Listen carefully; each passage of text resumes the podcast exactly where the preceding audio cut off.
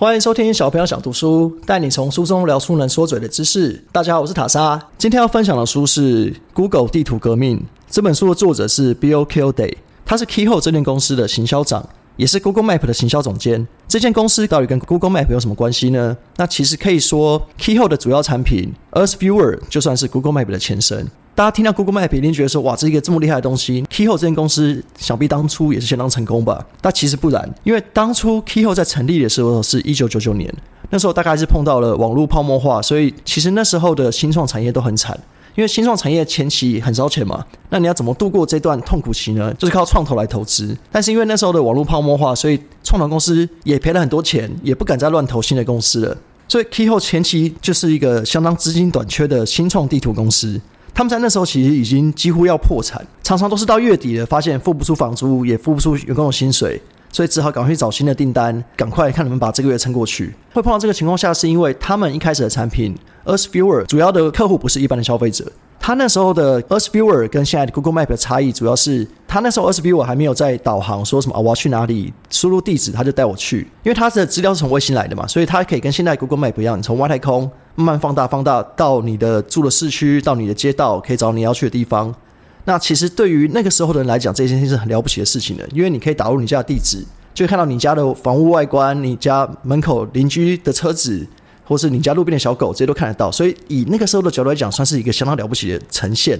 但是为什么那时候还暂时算没那么成功呢？是因为它的下载金额太贵了，一次一套要一千两百美金。那其实你想想看，一般人花三万六台币。去下载这个其实会觉得你太贵嘛，而且另外一个是它对于电脑的要求非常高，就是你不是好的电脑，你不是新的电脑跑不动。那这个就跟像我们在玩的《暗黑破坏神是》一样，很多朋友想玩，但是呢没有办法玩，是因为他们家电脑太烂了，买跑不动，替你这些朋友感到很可惜。这是一个小小的题外话。那他是怎么走过前期这么困难的时候呢？其实他在书里有讲到，他很多次公司都觉得好像快倒闭了，真的没有订单，薪水付不出来。他们也有经历过，是说员工减薪。减薪方法是说，你可以选择你减薪十趴到一百趴，然后换相对应的股份。公司里的员工对于他们的这个产品，对他们技术还算有信心，所以甚至有人是减薪一百趴，他宁愿不拿薪水，我换股份，因为我想要投资我的未来。但是以现在角度来看，那当然是一个很眼光卓越的投资嘛，因为现在你可以想到被 Google 并购之后，然后股票要上市，那想必比起来是比当初拿的薪水是好了。当初他们真是经历过一段很痛苦的时光，那这个时光是怎么撑过去的呢？是碰到什么样的转机呢？他们有碰到几个比较重大的合作，让他们能够延续下去到了现在。第一个算是跟 NVIDIA 的合作，那想必黄仁勋大家有张股票的应该都知道嘛，因为台股就是靠他救起来的。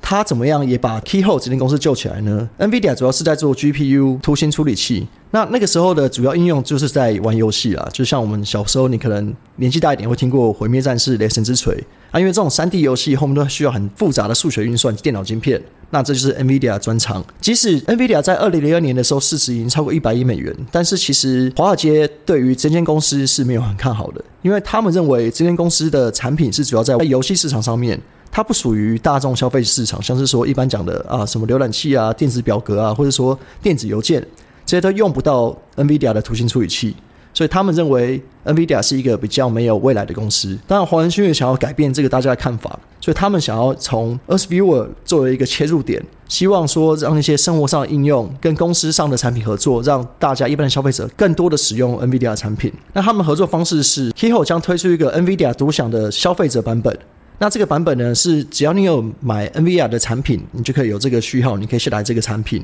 那提供了十四天的免费试用，跟一年订阅八十美金。那你可以想象，八十美金算是还可以接受嘛？一年两千四台币，那原本是一千两百美金，这个落差很大。所以等于是 Keyhole 这间公司为了跟 NVIDIA 合作，算一个破盘价了，这么便宜的金额，把他们的公司的产品 S View 给一般的消费者使用。这个合作算是大成功，一般的消费者因为金额可以接受了，那他们就尝试了这个产品。他们第一次用这个 Earth Viewer 从外太空找到自己家的时候，真的每个人都疯掉，说哇，原来已经科技进步到这么地步了。啊，其实跟我们现在在做是一样，就你很穷不能出国，你就上网看，好像你出国了一样。就他们也在做一样事情，所以他们觉得说这个发明对在那个年代来讲是一个划时代的发明。但这样子的合作，Keyhole 拿到的钱其实没有很多，因为主要他们已经销价竞争，让一般消费者这么便宜的用，他们也赚不了什么钱。而且这个合作是跟 NVIDIA 独享，等于是只有他们的客户可以用这个方案，带来营收没有他们想象中这么多，所以他们其实是过得很痛苦。甚至创办人 John Hank 在他父亲过世的时候，在丧礼上已经压力很大了，还要在烦恼筹钱的事情，因为他们的薪水已经付不出来了。那这个情况持续到了大概二零零二年。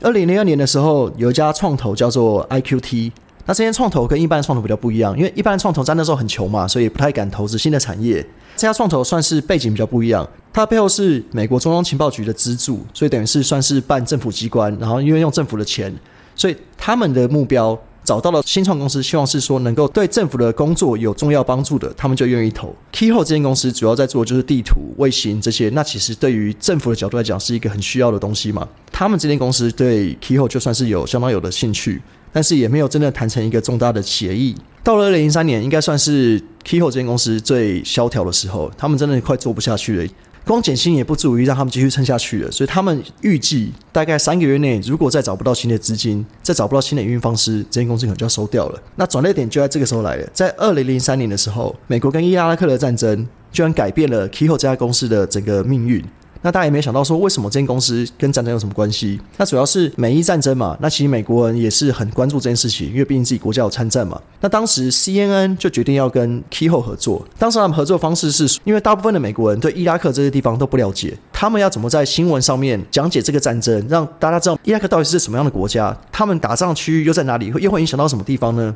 因为你用讲的，里面有个图像表示，一般可能很难理解。CNN 就决定用 Earth Viewer 跟他们合作。那他们合作方式是，他们在 CNN 的新闻片段里面会用 Earth Viewer 的影片，就等于是 Earth Viewer 他们。用卫星来看伊拉克的地方是长什么样子。他们在几月几号在这地方有一个战争，他们就用那个卫星来看，说：“哎，你看，说这个地方是这边有发生过爆炸案，然后那边是一个兵工厂，当初是从这边打过去，碰到什么样的困难，穿过什么样的地形才达成这个任务。”这件事情让观众太身临其境了。他们好像可以理解说，哦，如果我现在在战场上就是这个样子。然后现在在节目上用 Usview 的这影片的时候，他们在角落上打上说这是 Usview.com，帮 Usview 在做个宣传。那 T 后为了打他们的 logo 上去，他们几乎是不能没有拿到任何钱，他们等于是用换资源，因为他们觉得我存拿这笔钱，虽然说啊这个月的薪水可能有着落，房租也付得出来，但是他们觉得这不是长久之计，他们宁愿拿的钱变少，他们也要坚持他们的网站的 logo。他们网站链接有露出，让一般的消费者可以看。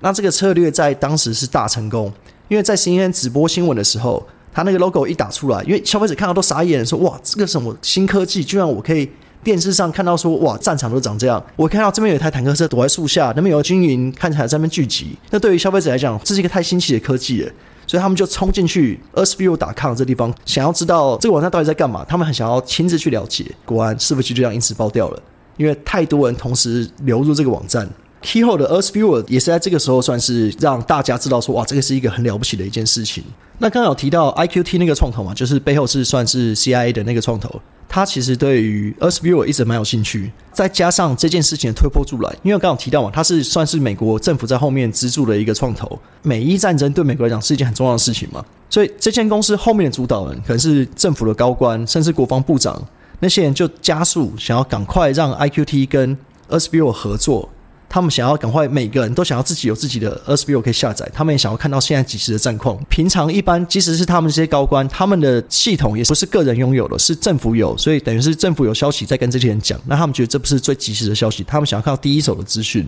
所以 Keyhole 跟 IQT 的合作就加速了很多，因为平常是可能你来我往，就很多推演，然后很多迟疑，没有很确定就要投，可这个新闻一出来。大家看到 Earth Viewer 的实际应用，就觉得说哇，这个公司太厉害了，一定要赶快跟他们合作。所以他们就很快速的跟 IQT 签下了协议，一百五十万美元。以创投来讲，听起来没有很多，但是这已经是他们公司成立以来拿过最多的合约了。这个金额也可以让他们再撑六个月，所以等于是 Keyhole 算是暂时松了一口气。他们终于找到金主，可以好好做自己想做的事情，而且员工薪水也付了出来了。然后合作是他们会在华盛顿特区跟客户进行培训，等于是让军方、让政府他们使用这个科技。除了这些官方的以外，在伊拉克打仗的士兵，他们自己也想下载，因为他们就在现场啊，他们可以用手机、可以用电脑看，说哦，现在敌军的布阵怎么样？他们也甚至可以知道说他们要怎么行军，要什么样的路线才避开敌人最多的地方。连战区的士兵都下载了，而且还收到很多匿名留言，是他们说他们是当地的士兵。他们在深陷敌区中，因为他们路也不熟，不知道怎么离开这个地方，然后被了四面的敌军包围。他们是上网连上了 Earth Viewer 之后，才找出了最适合的逃脱路线。所以他们很感激这间公司发明的这个产品，让他们能够在这么危机四伏的情况下还能全身而退。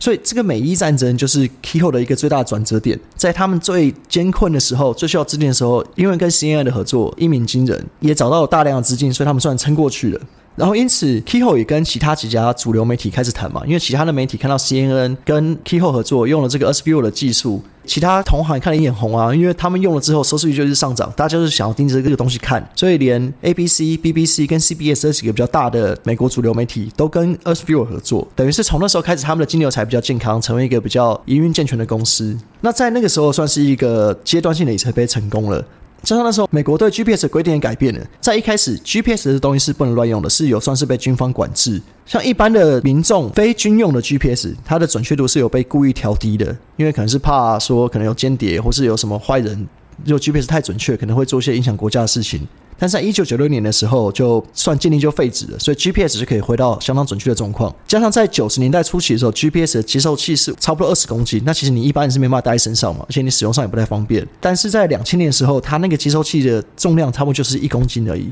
那一公斤这种小东西，这边是可以随便乱用嘛？啊，加上那时候的法规还没那么严格，所以警察可以用 GPS 偷偷粘在他觉得嫌疑人的车上。那时候还没有犯法，所以他们是会这样子来做，算是跟监坏人在做什么。可是因为你单纯只有 GPS，你没办法太了解太多实际上的状况。检察官就想到说，哎，那我们居然跟这家这么红的公司 Keyhole 合作，他们的 Earth Viewer 如果跟 GPS 合作，会有什么样的结果呢？那他们也真的有因此用这个方法抓到一些犯人，他们就把 GPS 放在车上，然后就查犯人去了什么地方，然后就用这个来作为法庭上的证据。那那时候 SBO 已经算是大众已经开始逐渐知道的东西，渐渐发现说哇，这个东西是一个很了不起的科技，所以大家对这兴趣也越来越高。到了二零零四年，就是 Keyhole 这间公司一个最大的转捩点。二零零四年是什么样的日子呢？就是 Google 要上市的时候。Google 那个时候其实是一间超级屌的公司了，是上市估值两百七十亿美金，那是一个很大很大的公司。这间公司到底为什么会看上 Keyhole 呢？那其实，在那个时候，Keyhole 的创办人也觉得很好奇，你 Google 又没有在做地图，为什么你要来找我们合作？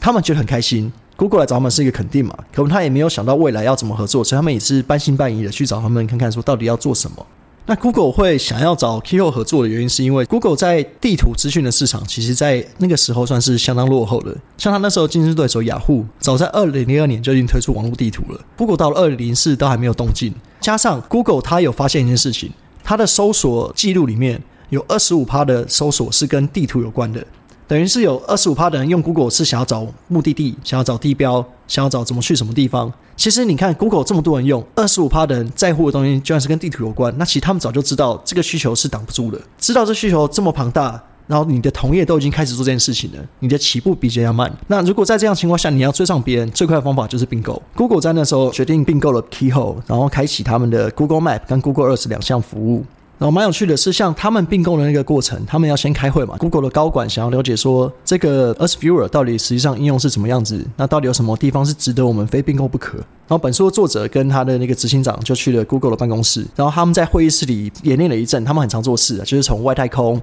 慢慢的缩小地址到你家。然后大家看到都疯掉，那个主管还跳到椅子上说：“选我，选我！我要看我家地址，我要看我家长怎样。”然后他们就只用卫星扫他们家的位置，然后把他们家附近所有的餐厅、停车场什么都找出来。然后他们觉得说这个产品真的是很厉害，所以 Google 等于他们的注意力完全被吸引住了。然后 Google 那时候的执行长也对于 Keyhole 的 Earth View 这个产品相当有信心，他们会觉得说这是未来他们一个主力产品。那其实以我们现在的角度来看，他说的是对的嘛？Google Map 现在谁没有在用？你可以想想看，你上次迷路是什么时候？因为其实自从有了 Google Map，呃，除非是一些比较对于路况比较不熟悉的人，就大概是路痴这种人才会迷路吧。因为其实像我小时候啦，小时候我要出去玩，我开车出，我骑车出去玩，我车上都要放一本纸本的地图。因为你没有地图，你根本不知道去哪里。那时候要出去玩也是，我要先问一下家人说：“哎，我要去苗栗玩，苗栗有什么景点吗？有什么好吃的东西一定要吃吗？”然后我再用纸本的地图，慢慢的找说：“哎，我什么交流道要下，我哪边要怎样？”所以其实当初在找路是花了很多很多的时间。那所以你也可以理解说，像 Earth Viewer 这种东西一出现。大家为之疯狂，等于是改变一般人的生活模式了嘛。就我要出去玩，我要去个新的地方都没有什么障碍了，我可以照着 Google Map。想必很多人自助旅行，不管是去任何国家，都是靠 Google Map 存活的嘛。要么你也不知道车要怎么坐，你也不知道你餐厅要怎么样，更何况说现在连评价、推荐餐厅都有了。那最后，Google 就像 Keyhole 提出了三千万美元的收购价。那其实，在当初来讲，他们算是相当开心的，而且他们的 Keyhole 的创办也谈了一个很好的条件，他们团队里所有人都会去 Google 上班，没有人会被开除，所以算是一个皆大欢喜的结果。Earth Viewer 在这个时候就告一个段落嘛，因为他到 Google 之后，就是以后就叫做 Google Earth。后续怎么样？从 Google 他那个时候还主要只是以卫星来看地图的模式，怎么样转变成现在的导航？现在我们广为人这个 Google Map。那因为时间关系，我们就下一期再说吧。今天就这样，谢谢大家，我是塔莎，拜拜。